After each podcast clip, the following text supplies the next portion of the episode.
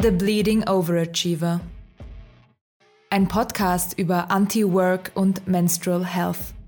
Produziert von Bianca Jankowska, Iris Böhm und Esther Ecke.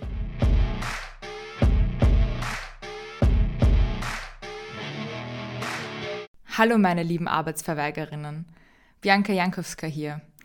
Ihr hört The Bleeding Overachiever. Das ist ein Podcast, aber nicht nur, denn das Konzept von The Bleeding Overachiever umfasst auch noch zwei weitere Bereiche, nämlich einerseits das Buch, das ich parallel dazu schreiben werde, und andererseits die Steady-Plattform bzw. den Mitgliederbereich. Und weil das vielleicht ein bisschen verwirrend ist, dachte ich, ich erkläre einfach noch mal ganz kurz, wie das Konzept aussieht. Also, warum ein Podcast und ein Buch und ein Community-Bereich hätte es nicht gereicht, auch einfach nur einen Podcast zu machen. Ja, vom Arbeitsaufwand wahrscheinlich schon. Ich muss allerdings sagen, dass ich wirklich auch ganz gerne inzwischen meine Gedanken wieder schriftlich festhalte oder in Essayform festhalte. Und das bietet sich natürlich bei so einem Thema wie Anti-Work und Menstrual Health super an. Also klar, wir haben die dreimal monatlich erscheinenden Podcast-Episoden, aber die sind ja ganz anders als ja ein Stück, das man wirklich konzentriert niederschreibt. Und deshalb dachte ich, dass sich so diese zwei ja, Ebenen ganz gut ergänzen könnten. Also es passiert zum Beispiel, dass ich total Lust habe, ein Essay zu schreiben, sagen wir mal über Leistungssport.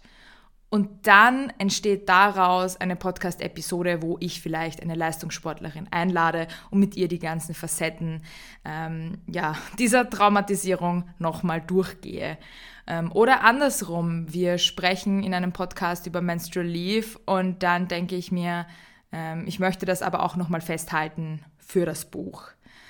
Also im Prinzip ist es so ein bisschen wie zwei Fliegen mit einer Klatsche. Ich bin ein großer Fan von Effizienz trotz meiner Anti-Work-Haltung, denn äh, ja, wenn man irgendwie Zeit sparen kann, dann bin ich immer dafür. Oder wenn ich mir schon denke, ja, jetzt habe ich mir eh den Aufwand gemacht, dann kann ich es auch gleich niederschreiben.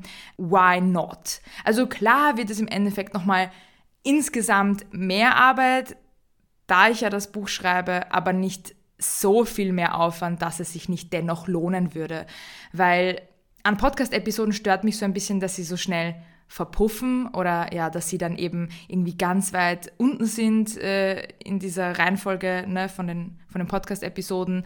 Und ich würde, ich würde einfach gerne etwas daraus machen, das ein bisschen für die Ewigkeit ist und dass man dann auch wirklich so kompakt zum Beispiel jemandem zum Geburtstag schenken kann. Dass man dann einfach in der Hand hält, so, hier ist das geballte Wissen aus diesen ein, zwei, drei Jahren Podcasten. Ähm, nimm es, lies es, aber hör auch die Podcast-Episoden dazu. Ich weiß nicht, vielleicht gefällt euch ja auch das ähm, Konzept. Es ist ja gar nicht so unüblich, dass aus Podcasts hinterher auch Bücher entstehen, weil ein Podcast so erfolgreich wird, dass zum Beispiel ein Verlag kommt und sagt, hey, schreib das jetzt einfach mal, einfach mal in Buchform auf. Ähm, ich habe einfach vorher schon beschlossen, dass ich das so machen möchte, weil es für mich, ähm, wie ich gerade erklärt habe, Sinn macht. Und der weitere Teil, den ich äh, vorhin schon erwähnt hatte, also der dritte Teil, ist dann dieser Community-Aspekt. Also bei der Bleeding Overachiever gibt es nämlich auch eine Telegram-Gruppe, die nur für Steady-Mitglieder zugänglich ist. Diesen Link zur Telegram-Gruppe sende ich einmal monatlich an alle neuen Steady-User.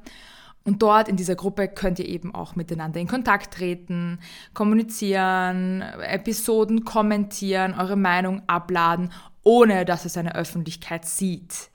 Ähm, das gefällt mir irgendwie auch ganz gut, weil ja, Instagram ist einfach so public. Jeder kann da reinschauen, jeder kann da stalken, jeder kann da lästern und das geht bei der Telegram-Gruppe ganz einfach nicht so leicht.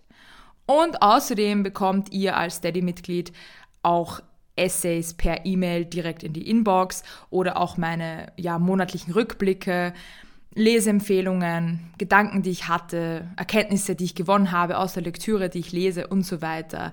Also es lohnt sich auf jeden Fall, Steady-Mitglied zu werden, weil ihr dadurch einen Mehrwert für euer Leben auch habt in eurem täglichen Grind, der über die Podcast-Episoden hinausgeht. Und natürlich könnt ihr auch ähm, bei den Steady-Mitgliedschaften bereits das Mini-Crowdfunding für mein Buch abschließen. Ähm, dann bekommt ihr übrigens auch natürlich den Zugang zur Telegram-Gruppe, die Essays in eure Inbox, Zugang zum Groschenphilosophin-Blog.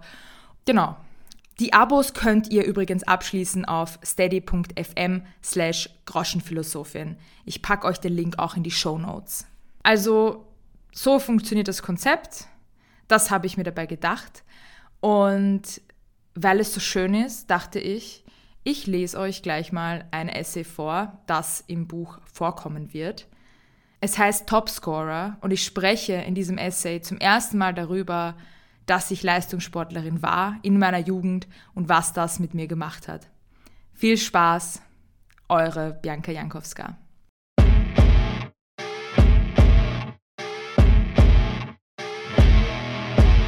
Topscorer. Ich bin sicher nicht die Einzige, die von klein auf gelernt hat, sich durch Leistung zu behaupten. Vielleicht mag ich es deshalb nicht, mich in meiner Freizeit zu messen, Egal ob es um Basketball, Tischtennis oder Tischfußball geht, sobald ich um Punkte spielen muss, fangen die Stresshormone an zu kicken. Erst vor kurzem ließ ich mich doch dazu hinreißen und spielte gemeinsam mit meinem Freund gegen ein befreundetes Paar eine Runde Tischfußball. Ich im Angriff, er in der Verteidigung. Es hätte gereicht, wenn mein Freund durch seinen Ehrgeiz aufgefallen wäre aber der Typ uns gegenüber setzte noch einen drauf, indem er die ganze Zeit zappelnd über der Tischfußballplatte hing. Statt mit seiner Freundin zu kooperieren, setzte er sie unter Druck, indem er sofort die Position wechseln wollte, wenn sie doch mal ein Tor reinließ. Bei jedem meiner Treffer ärgerte er sich sichtlich und erhöhte so den Druck auf alle Teilnehmer, konzentrierter, stärker, schneller und in Konsequenz gestresster zu spielen. Am Ende der zweiten Runde sagte seine Freundin, dass sie sich gestresst fühlt und keine Lust mehr hat. Mir ging es ähnlich, obwohl ich eigentlich ganz gut kickern kann. Und doch setzt die spielinhärente Konkurrenz negative Gefühle in mir frei. Nach dem Spiel musste ich erstmal eine Runde um den Block spazieren und darüber nachdenken. Wo war mein Problem? Wieso wollte ich lieber ohne Punkte Tischtennis oder Tischfußball spielen, statt mit? Konnte ich nicht verlieren? Musste ich vielleicht wirklich immer die Beste sein? Und falls ja, was gab mir das Gefühl, jemanden in einer so unwichtigen Sache zu besiegen? Sportarten wie Tennis, Tischtennis, Volleyball, Basketball und ja, auch Fußball und Badminton können theoretisch allesamt ohne dem Druck gespielt werden, gewinnen zu müssen. Wir könnten Bälle hin und her schießen, uns an der meditativen Geräuschkulisse von quietschenden Schuhen und treffenden Schlägern erfreuen und keine Gedanken an die allerbeste Strategie verschwenden, um den Ball zu versenken. Stattdessen hat sich der Leistungsgedanke bereits seit Jahrtausenden auch in die menschliche Beziehung zum Sport gefressen. Als ehemalige Leistungssportlerin bin ich besonders geschädigt. Von meinem elften Lebensjahr an verbrachte ich zwei bis fünf Nachmittage pro Woche in der Halle, um einen Ball gegen die Wand, gegen Unterarme oder den Boden zu knüppeln. Volleyball war vermutlich meine erste Droge und ich wünschte, ich hätte die Tagebuchauszüge von meinem alten Computer zur Hand, um sie hier zu zitieren. Ich weiß noch, dass mein aller, aller, allererster Blog mit 12 oder 13 davon handelte, die Derbys gegen unseren größten Konkurrenten Wolle 16 Wien nachzuerzählen. Mein ganzes Leben zwischen 10 und 16 drehte sich um Volleyball. Volleyball, Volleyball, Volleyball. Ich hatte nichts anderes im Kopf. Während sich meine Mitschülerinnen wünschten, ihren ersten Freund zu finden, hoffte ich, in die höheren Mannschaften aufzusteigen. Mit 13 spielte ich in der U13, U15 und U17 Mannschaft meines Vereins und konnte zu keinem der anstehenden Spiele am Wochenende Nein sagen. Ich weiß noch, wie nervös ich war, mit den älteren Mädchen zu spielen und wie ich sie um ihre Fähigkeiten, ihre Grazilität und ihre strammen Oberschenkel bewunderte. Meine Stärke war der Außenangriff. Wenn ich mich zum Anlauf machte, um den perfekt platzierten Ball der Aufspielerin auf der 3-Meter-Linie zu versenken, fühlte ich mich fehlerfrei. Gottgleich. Auf jeden Fall stark und mächtig. Der Sport setzte den Leistungsgedanken aus der Schule in meiner Freizeit fort. Diesmal war es nicht meine Mutter, die mich dazu animierte, im Gegenteil. Sie hätte Tennis präferiert, aber Volleyball war mein Sport, meine Wahl, meine persönlich gewählte Foltermethode. Härter als die Trainings waren maximal die Trainer. Jede Schwachstelle war ihnen bewusst. Wer zu lasch sprang, zu wenig in die Knie ging, zu langsam um das Feld lief, nicht oft genug zum Training kam, keine ordentlichen Ausfallschritte machte oder zu viele Aufschläge versemmelte, wurde beim nächsten Match dafür bestraft. Jeden Winter und jeden Sommer gab es ein extra Trainingslager in Bad Gastein, das uns auf die bevorstehende Saison vorbereiten sollte. Wir trainierten dreimal pro Tag. Am ersten Tag war ich abends meist nicht mehr fähig, mich aufs Klo zu setzen. Doch das Schlimmste war das Gruppenwiegen. Um die Situation für unsere zarten Seelen noch schlimmer zu machen, fand das Gruppenwiegen manchmal gemeinsam mit den zwei Jahre älteren Jungs am Gang der Trainingshalle statt. Eine nach der anderen wurden wir mit Namen aufgerufen, vor versammelter Mannschaft auf eine dieser altmodischen Wagen gestellt und dann für die zugelegten Pfunde geschämt dass wir im Alter zwischen 10 und 20 Jahren natürlich an Gewicht zunahmen und auch zunehmen mussten, wenn wir das Ausfallen unserer Periode vermeiden wollten, war dem Chef Geier egal. Er kniff jedem Mädchen, das zugenommen hatte, in den Bauch und verordnete ihr eine Diät. Die in den Bauch gekniffenen Mädchen durften bei der Essensausgabe keinen Nachtisch essen und auch im Zimmer keine Süßigkeiten aufbewahren. Da ich es unbedingt vermeiden wollte, vom Chefgeier gefettshamed zu werden, trainierte ich vor dem Sommerlager jeden Tag mit meiner Freundin Kathi im Schwimmbad. Wir forderten 19-jährige Jungs auf, Zweier-Beach-Matches gegen uns zu spielen und bekamen am Ende ihre Telefonnummern. Zum Mittag gab es eine Portion Pommes. An guten Tagen. An anderen verzichteten wir ganz darauf und aßen nur ein Jolly Wassereis. Keiner von uns hätte sich als essgestört bezeichnet. Es waren die frühen Nullerjahre und es war ganz einfach normal, keinen Speck an den Seiten seiner Miss 60 Jeans hervorquellen zu lassen, selbst wenn man dafür auf das Mittagessen verzichtete. Aus heutiger Perspektive weiß ich nicht, wie ich es jahrelang ausgehalten habe, mich mit einem Haufen von 30 jungen Mädchen in konstantem Konkurrenzkampf zu befinden. Die Topplätze waren rar. Schließlich können immer nur sechs Personen auf dem Spielfeld stehen. Außenangreifer gab es pro Grundaufstellung lediglich zwei. Ich war eine von ihnen. Neben den Trainingslagern waren die jährlichen Staatsmeisterschaften ein weiteres Highlight, für das es sich zu kämpfen und zu hungern und zu streiten lohnte. Die ganze Saison über hatten wir Matches, um uns schließlich für Abschlussturniere im Juni zu qualifizieren. Wenn Leistungssport eine Ideologie ist, war ich Hardcore-Anhängerin. Ich hätte eher auf den Geburtstag meiner besten Freundin verzichtet, als nicht zu den Meisterschaften zu fahren. Am Tag selbst trafen wir uns meist zu zwölf bei einer der Trainerinnen in Alt-Erla, um mit Vanbussen in ein anderes Bundesland zu fahren. Dann hieß es 48 Stunden lang durchhalten, bis zum großen Finale. Das, was mich am professionellen Volleyball faszinierte, war eine perverse Mischung aus Kampfgeist, Freude am Schmerz und Angeberei. Es machte mir einfach unfassbar großen Spaß, andere mit meinem Aufschlag wegzuschmettern. So stark draufzuschlagen, dass mein Gegenüber keine Chance hatte, den Ball zu erwischen. Ich war groß genug, stark genug, aggressiv genug, um dem Gegner Angst zu machen. Was natürlich nicht ohne gewissen Negativer kam. Während ich mit elf und zwölf noch mit kindlichem Spaß bei der Sache war, wurde mein Einsatz für die Mannschaft von Jahr zu Jahr ernster. Der Antrieb ging von beiden Seiten aus. Ich wollte die beste Spielerin meines Vereins werden. Mein Verein wollte mit meiner Hilfe so viele Siege wie möglich nach Hause bringen. Ich ernährte mich von der Anerkennung, die ich durch den Sport bekam, und der Sport profitierte von meinem Willen. Wie es meinen Kameradinnen bei einem Spiel ging, war mir völlig egal. In der Arena herrschte ein anderer Ton, in der Arena gab es keine Freundinnen. Besonders ärgerlich war es, wenn zwei Spielerinnen zu einem Ball liefen und dann in letzter Sekunde gleichzeitig zurückwichen und der Ball auf dem Boden landete. Oder wenn bei einem schlechten Punktstand ein Aufschlag daneben ging. Nicht immer konnte ich mir ein Augenrollen verkneifen, nicht immer gewährte ich den anderen ihre Fehler. Ich konnte unbarmherziger sein als so mancher Trainer. Bei einer der vielen Staatsmeisterschaften, an denen ich teilnahm, habe ich eine Mitspielerin mit meiner nicht besonders elegant verbalisierten Enttäuschung zum Weinen gebracht. Was soll ich sagen? Niemand ist grausamer als Teenager.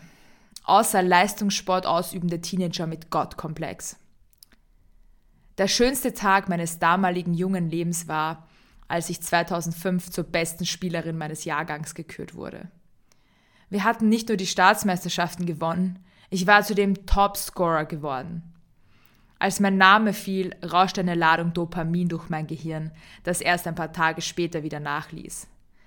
Ich bekam einen Pokal überreicht und wurde von alten weißen Männern fotografiert. Manche fragten nach meinem Namen, als ob sie diesen für später notieren wollten. Ich rechnete bereits damit, abgeworben zu werden. Ein Jahr später spielte ich im Bundeskader Österreichs, eine Liga unter dem Nationalteam. Ab diesem Zeitpunkt veränderte sich etwas in mir. Ich begann, meine Zeit plötzlich mit anderen Dingen zu verbringen, wie dem Internet, meinen Schulfreundinnen und meinem ersten Freund. Plötzlich war es lästig, jeden Dienstag, Mittwoch und Freitag um 17 Uhr zum Training zu müssen und die Hausaufgaben bis dahin erledigt zu haben. Ich wollte mir meine Knie nicht ruinieren, weil ich gerne kurze Röcke zu Partys getragen hätte und schämte mich für meine hühnerkeulenartigen Oberschenkel. Während ich früher alles getan hätte, um im Verein aufzusteigen, wollte ich inzwischen immer weniger an Matches teilhaben. Ich wollte raus aus der U19 und Damen-2-Mannschaft. Ich wollte nicht mehr in der Grundaufstellung spielen, ich wollte ein Leben, ich wollte in den Urlaub fahren und nicht in eine stinkende Jugendherberge, wo ich mit anderen Freaks über die Bodenhaftung meiner Turnschuhe sprach. Als mich meine Mutter Mittwochabends in die weiter entfernte Halle brachte, um mit dem Bundeskader zu trainieren, lernte ich, was Anxiety war. Ich konnte schon am Tag vorher kaum einschlafen, weil ich bereits Angst davor hatte, was mich bei der fremden Trainerin erwarten würde. Petra war eine 1,85 große, hagere Frau die mir damals unfassbar alt vorkam. Wahrscheinlich war sie um die Mitte 40, für mich hätte sie auch 60 sein können. Ich war es aus meinem Verein gewöhnt, auch mal angeschrien zu werden und extra Übungen verordnet zu bekommen, aber immerhin war es mein Verein. Mein Verein, dem ich freiwillig beigetreten war und bei dem ich mir über die Jahre eine gewisse Position erarbeitet hatte. In meinem Mikrokosmos kam ich mit dem Angeschrien und beschämt werden irgendwie zurecht, aber hier fühlte ich mich machtlos. Hier gab es keine Widerrede von niemandem. Die Trainings waren so hart, dass ich manchmal hinterher im Auto weinte, wenn ich mich wieder auf dem Rückweg befand. Meine Position als Außenangreiferin war zudem bereits besetzt und sie versuchten mich als Diagonalspielerin einzusetzen, was sehr viel mehr Trainingseinheiten im Aufspiel bedeutete. Ich war nicht gut im Aufspiel, mit meinen 1,75 allerdings zu klein, um dauerhaft in meiner Lieblingsposition bleiben zu können. Bei den internationalen Turnieren saß ich als Jüngste immer wieder auf der Bank und ich fragte mich, warum ich meine Wochenenden in Nürnberg, Wels oder Berlin verbrachte, ohne etwas von der Stadt oder von der Spielfeldmitte zu sehen. Es war eine Zeit, in der ich mich nicht an die Gruppe anpassen konnte. Bei einem Auswärtsturnier Mitte Dezember blieb ich alleine im Zimmer, während die anderen alkoholfreien Glühwein trinken gingen. Ich war froh darüber, nicht bei ihnen zu sein. Besonders Victoria und Maria hatten es auf mich abgesehen, machten sich über meinen Namen und meine Manierismen lustig und gaben mir das Gefühl, hier nicht richtig zu sein.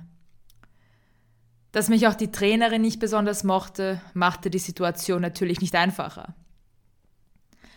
Als Petra vor einem Match die Grundaufstellung für das erste Spiel in Nürnberg verkündete und mein Name mal wieder nicht fiel, reichte es mir. Petra befahl uns, die Schuhe auszuziehen und unsere Füße kalt abzuduschen. Eiskalt. Da ich nicht mitspielen würde, weigerte ich mich, meine Schuhe auszuziehen und flog aus der Mannschaft.